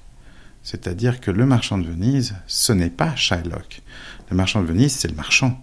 Le marchand, c'est Antonio. Euh, Shylock, s'il prête à usure, comme, comme il est dit dans la pièce, c'est justement parce qu'il n'est pas marchand. Donc le personnage central ou titre de la pièce, c'est Antonio. Et donc il y a eu un, décalage. c'est vrai, évidemment que ce personnage est tout à fait fascinant, mais je crois que, si je me souviens bien, il est seulement dans quatre scènes. L'acteur euh, qui joue Shylock, euh, il est souvent en loge quand, il joue ce, rôle-là. Alors c'est, il est essentiel, il est, mais il faut pas oublier le, reste. Or le reste euh, du marchand de Venise, c'est Venise. C'est-à-dire, c'est cette aristocratie euh, décadente, cette jeunesse euh, dorée, oisive, corrompue. voilà, c'est tout ça le, marchand de Venise. Et au milieu, un homme qui effectivement fait figure d'étranger, d'exilé, de, quelqu'un qui, qui est en terrain ennemi, qui est Shylock. Alors évidemment, on le regarde d'autant plus qu'il apporte le contrepoint à cette société vénitienne, mais peut-être que le sujet de la pièce, c'est plutôt cette société vénitienne que le contrepoint lui-même. Le contrepoint nous sert à regarder cette société vénitienne. Mm-hmm. C'est une pièce qui explore les relations marchandes entre les gens et, le fait que les gens eux-mêmes deviennent des marchandises. C'est ça le sujet de la pièce. De ce fait, c'est une pièce assez politique, euh, avec euh, une exploration vraiment d'une économie à, une certaine époque. Euh, on peut dire que il y a le capitalisme marchand qui s'oppose au, au, capitalisme banquier hein, dans cette pièce déjà. de ce point de vue-là, c'est une pièce assez politique, mais en même temps, bah, Shakespeare explore les, côtés noirs de, l'humanité, hein, comme il a toujours fait. Et je crois qu'il le fait pas du tout avec un regard cynique euh, ou un regard euh, euh, désespéré, mais avec un regard sceptique. C'est-à-dire que, oui, bon, regardons s'il n'y a pas de l'intérêt dans tout ça. Derrière les sentiments purs, il y a toujours bien un intérêt caché. Mais je dirais que ce, ce, regard lucide que Shakespeare porte sur les choses, pas romantique, pas, pas naïf, c'est aussi euh, le regard de quelqu'un qui euh, a envie d'une société meilleure. Et c'est euh, en ça que tête de Shakespeare est, pas désespérant, alors qu'il va quand même voir dans des zones très très noires de l'âme humaine. Nathalie Vienne-Guérin. En fait, ce qui se passe dans le marchand de Venise, c'est que les chrétiens, on va dire, hein, ont à un moment besoin d'un juif, qui est Shylock, et vont lui demander de l'argent. Et à ce moment-là, euh, Shylock dit euh, Vous m'avez traité de chien sur la place publique, hein, c'est on the Rialto, hein, sur la place publique. Donc ça veut dire c'est pas une insulte entre nous, quoi. C'est devant le monde entier. Vous m'avez traité de chien. Est-ce qu'un chien prête de l'argent? Est-ce qu'un chien peut prêter de l'argent? Non. Donc euh, bon, alors je vais quand même vous en prêter. Euh, c'est ça toute l'histoire. Je vais quand même vous en prêter, mais si vous ne me le rendez pas, j'aurai le droit de d'exiger de, vous ce que je veux. C'est le contrat. Et euh, ce qui est très intéressant à mon sens, c'est que pour répondre à, l'insulte qui est cette insulte dog, hein, chien, cœur, qui donne à Shylock un aspect d'ailleurs de, loup-garou, hein, de celui qui suce le sang. Euh, pour répondre à cette insulte, que fait Shylock Eh ben, il va s'employer à la rendre vraie, en fait, en demandant la peau. La peau, littéralement, enfin c'est la chair, mais euh, il veut avoir la peau du marchand. Euh, ou s'il veut prendre une livre de chair, c'est comme pour se nourrir hein, de cette peau, de cette chair du chrétien qui l'a insulté. Donc retournant l'insulte littéralement hein, euh, contre l'insulteur. Au-delà de l'effet injure euh, qui est montré dans la pièce, la pièce elle-même a potentiellement un effet injure sur euh, les gens qui la regardent. En fonction de la vision que vous avez de cette pièce, vous pouvez vous sentir, si vous la considérez comme une pièce antisémite, vous vous, vous, sentez blessé par la pièce elle-même. Et, et, vous pouvez ne pas la voir comme cela. Et dans ce cas-là, c'est plus euh, elle, fait peut-être moins mal, mais elle peut constituer une insulte, cette pièce, en elle-même, à la, communauté juive ou la communauté des humains, tout simplement, euh, qui, peut en voir la dimension euh, vraiment négative, injurieuse, calomnieuse. Euh, voilà, donc certains refusent hein, de monter cette pièce, d'autres euh, pensent que bah, précisément ça fait beaucoup réfléchir. En tout cas, moi, par quelques bouts que je la prenne, elle, elle, atteint. Voilà. Donc non seulement dans la pièce, mais la pièce elle-même atteint. Je suis juif. Un juif n'a-t-il pas des yeux? Un juif n'a-t-il pas des mains? Des organes? Un corps? Des sens? Des désirs? Des émotions? N'est-il pas nourri par la même nourriture? Blessé par les mêmes armes? Sujet aux mêmes maladies? Guéri par les mêmes moyens? Réchauffé et refroidi par le même hiver et le même été qu'un chrétien? Si vous nous piquez, est-ce que nous ne saignons pas Si vous nous chatouillez, est-ce que nous ne rions pas Si vous nous empoisonnez, est-ce que nous ne mourrons pas Et si vous nous outragez, ne nous vengerons-nous pas Si nous sommes comme vous pour le reste, nous vous ressemblons aussi en cela. Si un chrétien est outragé par un juif, quelle est sa charité? La vengeance. Si un juif est outragé par un chrétien, quelle devrait être sa patience, d'après l'exemple chrétien? Eh bien, la vengeance. Le plus gros problème, c'est comment on joue Shylock. Et là, il ne faut pas se tromper d'acteur. Parce que Shakespeare joue sur les clichés antisémites. C'est-à-dire, il joue sur l'idée que le juif est cupide et sanguinaire. Ça, c'est le, le, cliché qui circule dans la pièce. Et Shylock, en demandant sa livre de chair, il joue lui-même aux juifs sanguinaires. Et, et pourquoi il le fait?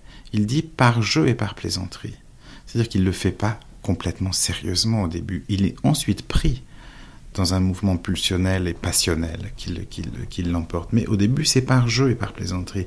Par jeu et par plaisanterie, c'est comme s'il disait, vous voulez du juif, du juif sanguinaire, je vous le donne. Et donc, c'est cette... Comment dire Pour ça, il faut un acteur qui a aussi un sens du ludique qui a aussi une forme de légèreté. Et c'est pour ça que, que, Philippe Clévenot était formidable. Il, le jouait, le par-jeu, par plaisanterie. Et c'était toujours un peu inquiétant euh, quand il demandait sa livre de chair. Mais bon, après, quand il disait euh, euh, Oh, mais vous pensez pas que je la demanderais pour de vrai? On y croyait quand même. Et enfin, cette ambiguïté, voilà, ces ambiguïtés-là, eh il faut, il faut il faut pouvoir, il faut pouvoir les jouer. Il faut pouvoir jouer euh, euh, des niveaux différents quand euh, dans, la scène particulièrement qui doit être drôle mais effrayante, quand il apprend que sa fille s'est envolée avec un chrétien. et en gros, il dit, il, se lamente sur les ducats qu'elle a emportés, sur, les, sur les trésors qu'elle a emportés. Les ducats chrétiens Oui, enfin là, c'est évident euh, qu'il faut, il faut, de la, faut de la finesse pour jouer ça. Euh, parce que c'est aussi une manière d'essayer d'éviter euh, le sentiment de la perte de la fille, ou en tout cas de, ou de le transposer. Mais il y a une chose magnifique. Je, je, rejetais un œil dans la pièce euh, cet après-midi il dansait sur cette scène et euh, il parle d'une bague qu'elle a donnée euh, pour un singe et il dit mais cette bague c'était la bague de Léa ma femme que m'avait donnée Léa et celle-là je l'aurais pas donnée pour dix 10 000 singes et là on voit bien que c'est pas pour l'argent le, le, sentiment est plus important donc par plein de petites touches, le, cliché en fait du juif cupide et sanguinaire, il est, démonté. Il est même auto-démonté puisque euh, c'est le moins cupide de la pièce, puisqu'il ne veut pas d'argent. D'Antonio, il veut sa chair. S'il veut sa chair, c'est qu'il n'est pas si cupide. C'est le seul. C'est une pièce euh, qui fait débat dans l'interprétation. Donc il n'y a pas une interprétation univoque, dogmatique, qui s'impose. Jean-Michel Desprats. Dans sa préface euh, à l'édition Folio Théâtre, Gisèle Venet, je trouve, fait bien ressurgir en adoptant un point de vue historicisant tout ce qu'il y a quand même de substrat d'anti-judaïsme de la pièce qu'on ne veut plus voir aujourd'hui quand on la monte et qu'on ne peut plus faire entendre. Enfin, qui, qui soit profondément humaniste, cet auteur, je n'en doute pas une seconde, que par intuition humaniste, il est fait, il attribue à Shylock cette tirade sur laquelle on s'appuie pour dire, mais bon, non, Shylock n'est pas, euh, Shakespeare n'est pas antisémite puisqu'il a écrit ça. Un juif n'a-t-il pas des mains, des yeux, bon. Mais en fait, si on regarde bien rhétoriquement, euh, c'est un plaidoyer pour la vengeance qu'il fait, pour le droit à se venger autant que les chrétiens. Donc c'est un retour d'ascenseur et c'est une dénonciation, ce plaidoyer. Alors on l'a extrait de la pièce, en en faisant un peu le, la métaphore, la signalétique de la pièce, mais euh, c'est extrait de son contexte. Le marchand de Venise n'a certainement pas été créé par Shakespeare pour euh, donner une image positive des Juifs. Pourquoi vous n'avez pas encore ou pas du tout traduit le marchand de Venise? Parce que personne ne me l'a commandé. Ah, c'est pas encore un. Vous l'avez lu cette pièce? Ben oui. André Markovitch. Ben oui, et j'ai même pas simplement lu cette pièce, mais un des grands, des grandes émotions de, de, je peux pas dire de cinéma parce que je l'ai pas vu au cinéma, j'ai vu en DVD. C'est Al Pacino. Mais comment vous dire? Mais c'est pas une question. Bien sûr qu'il était antisémite, comme tout le monde. Mais ce qu'il dit, c'est la seule chose humaine de toute la pièce. Je veux dire, est-ce qu'un juif n'a pas de, sang et de... C'est-à-dire que la question de l'antisémitisme n'est pas une question. Ce qui compte, c'est en quoi est-ce que cette pièce met en scène, c'est où est le monstre dans la pièce? Et tout ce qu'on peut dire, c'est que le monstre n'est pas que Shylock, mais que tous les autres, y compris la fille, sont tout aussi monstrueux d'une façon différente. Et à partir de là, l'antisémitisme du XVIe siècle, il est, comment vous dire, de base. C'est pas possible de ne pas l'être. Euh, ça n'existe pas. Philosémite. Juste, ça n'existe pas. La question est, on peut représenter le diable ou on peut représenter un homme. Et Shakespeare représente un homme monstrueux dans un monde monstrueux. Et à partir de là, euh,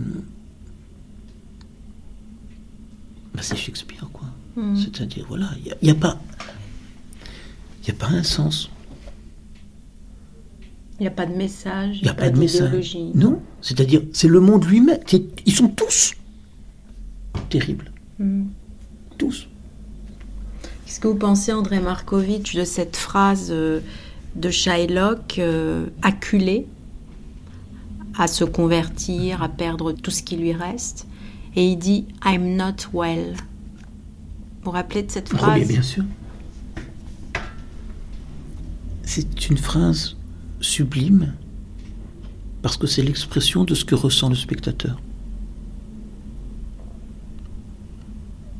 À je veux dire, ce que devrait ressentir le spectateur à l'issue de cette pièce.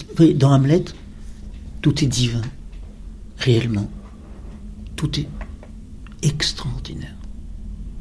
On ressort d'Hamlet dans une espèce d'enthousiasme de la beauté, de la profondeur, de la philosophie, de la tout est magnifique. Quand on ressort du marchand de Venise, on n'est pas I am not well. Parce que c'est affreux. tout est affreux et il n'y a pas de rédemption. Et c'est le spectateur lui-même qui devient Shylock.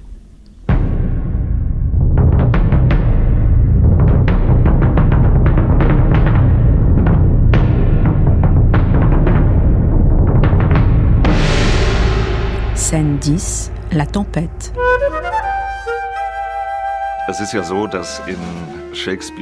Dans les pièces de Shakespeare, la question de savoir ce qui constitue un être humain est vraiment une question centrale. Andreas Höfele. Je dirais même que Shakespeare interroge ce qui fait un être humain de manière plus profonde et plus radicale, avec plus d'intensité que n'importe quel autre auteur avant lui. Cette interrogation, cette profonde remise en question de ce qui constitue la nature de l'être humain, que ce soit celle de l'homme ou de la femme, atteint une telle intensité chez Shakespeare qu'elle fait de lui un dramaturge toujours actuel. Quelqu'un qui pose des questions que nous nous posons toujours, qui ne nous aide pas en nous donnant des réponses, mais qui pose des questions dans lesquelles nous nous reconnaissons.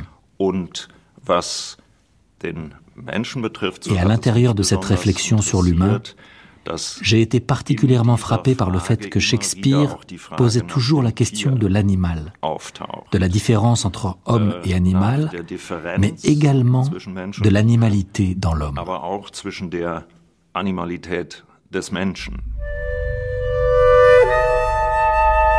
Dans la tempête, vous avez euh, le personnage qui est Caliban, hein, qui est appelé, euh, donc euh, Prospero lui dit Thou Earth.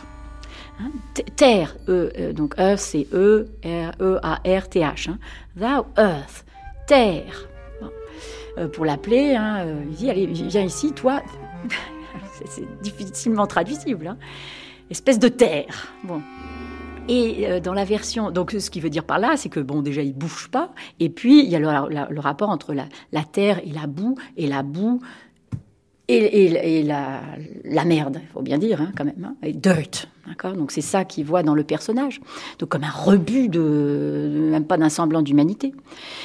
Derrière ce terme earth, il y a quelque chose de très euh, négatif, plein de mépris, et en même temps dire de ce Caliban qui est qu'il est la terre, on voit ce que cela peut avoir aussi de poétique et de comment finalement ça peut renvoyer à une vision plus positive de Caliban, même à travers ce qui peut paraître de l'injure, et, qui ne rend pas étonnant la fin de la tempête où euh, Prospero parle de Caliban en disant euh, euh, donc this thing of darkness I acknowledge mine. Hein.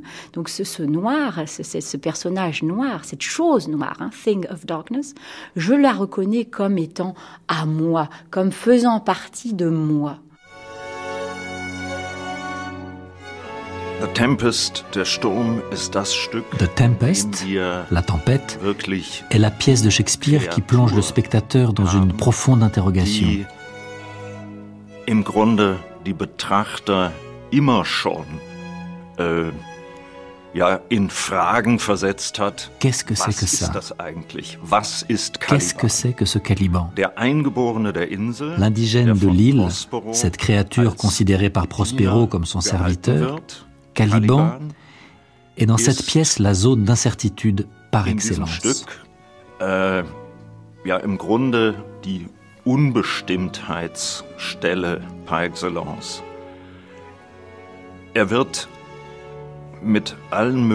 Il est doté de toutes sortes d'attributs animaux.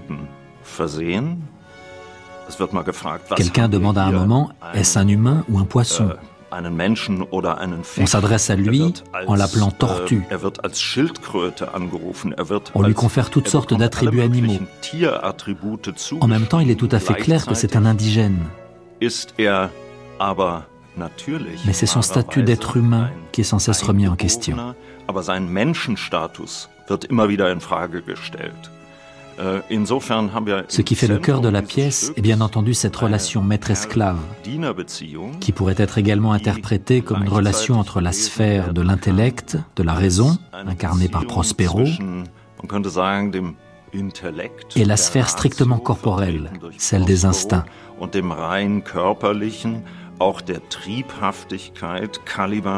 N'oublions pas que Caliban tente de violer Miranda, la fille de Prospero.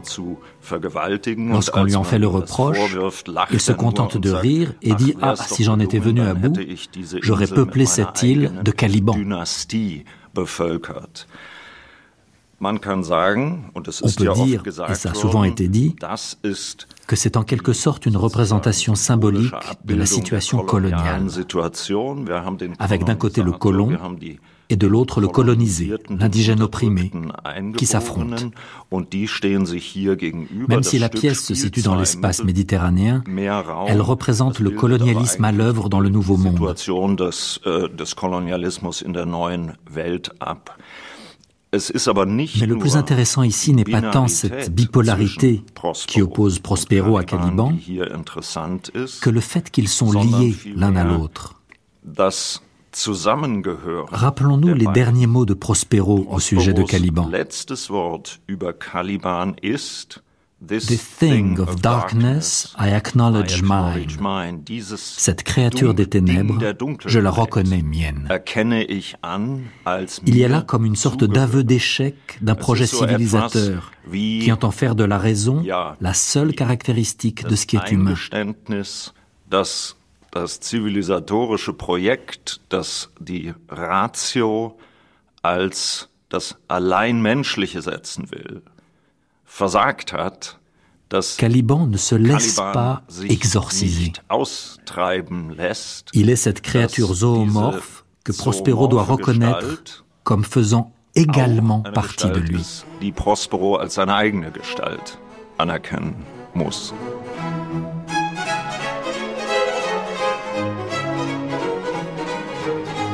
Shakespeare avait-il lu Montaigne, Gisèle Venet?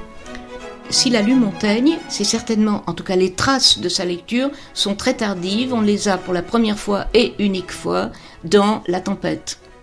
C'est-à-dire il fait parler un des personnages, Gonzalo, euh, qui euh, parle des cannibales, d'où l'anagramme Caliban, qui fait le personnage euh, euh, du sauvage sur l'île euh, dans la tempête. C'est la seule trace, c'est le très beau texte de, de Montaigne sur les cannibales, la liberté de la société cannibale, contrairement à nos sociétés occidentales.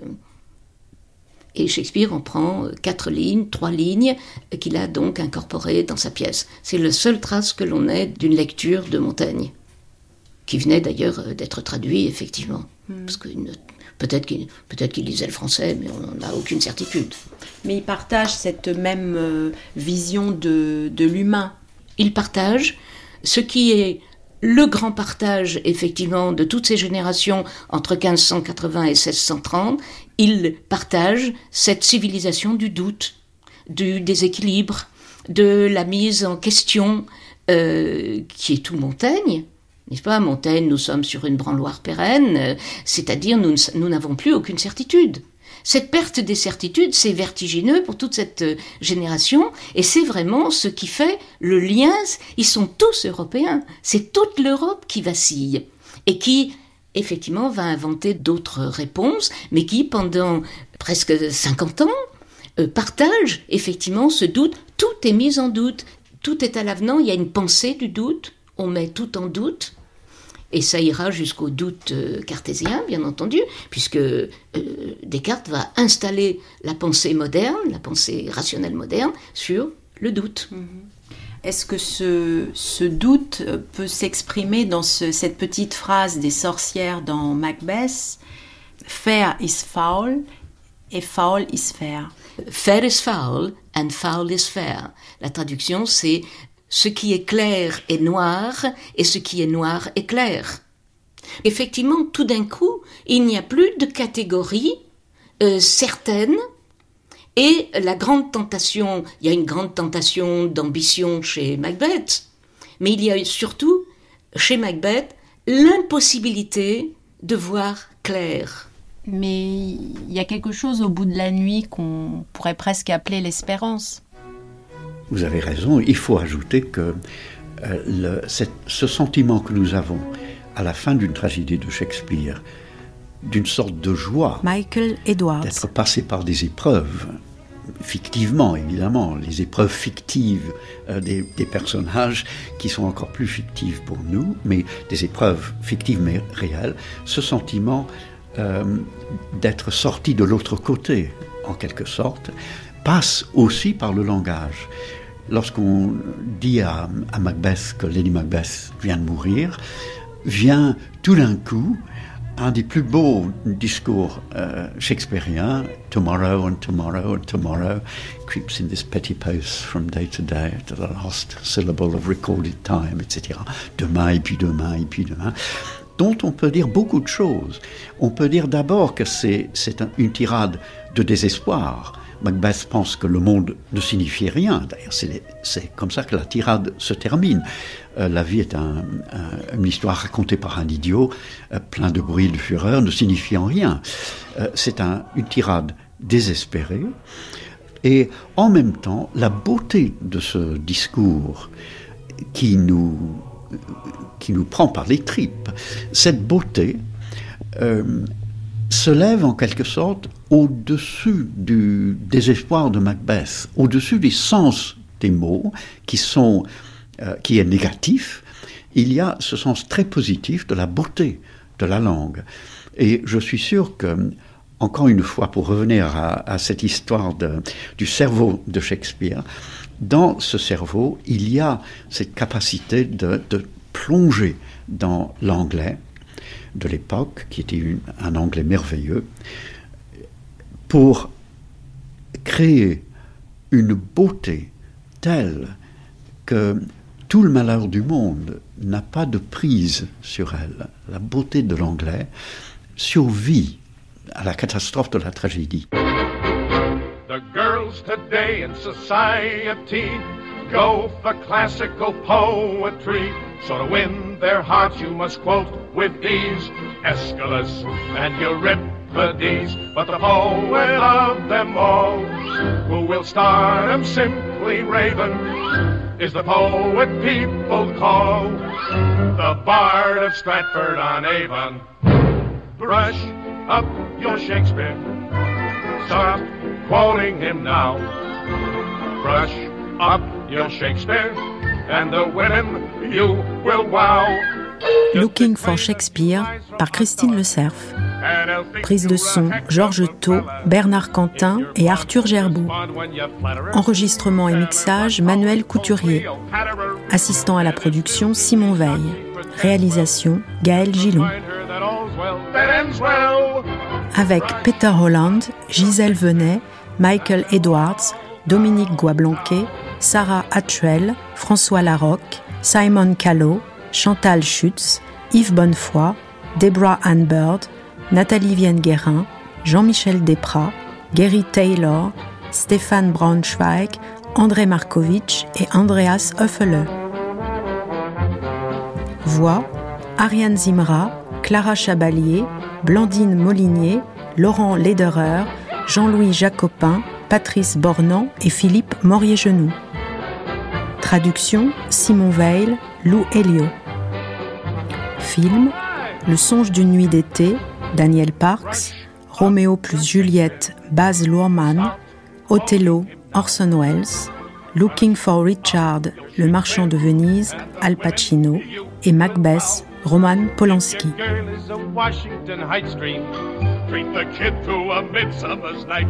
Épilogue. Si nous, ombre, vous avons offensé, pensez alors, et tout est réparé, qu'ici vous n'avez fait que sommeiller lorsque ces visions vous apparaissaient. Aussi vrai que je suis un honnête puck, si nous avons la chance imméritée d'échapper à vos sifflets de serpent, nous vous consolerons avant longtemps. Sinon, traitez Puck de menteur. À tous,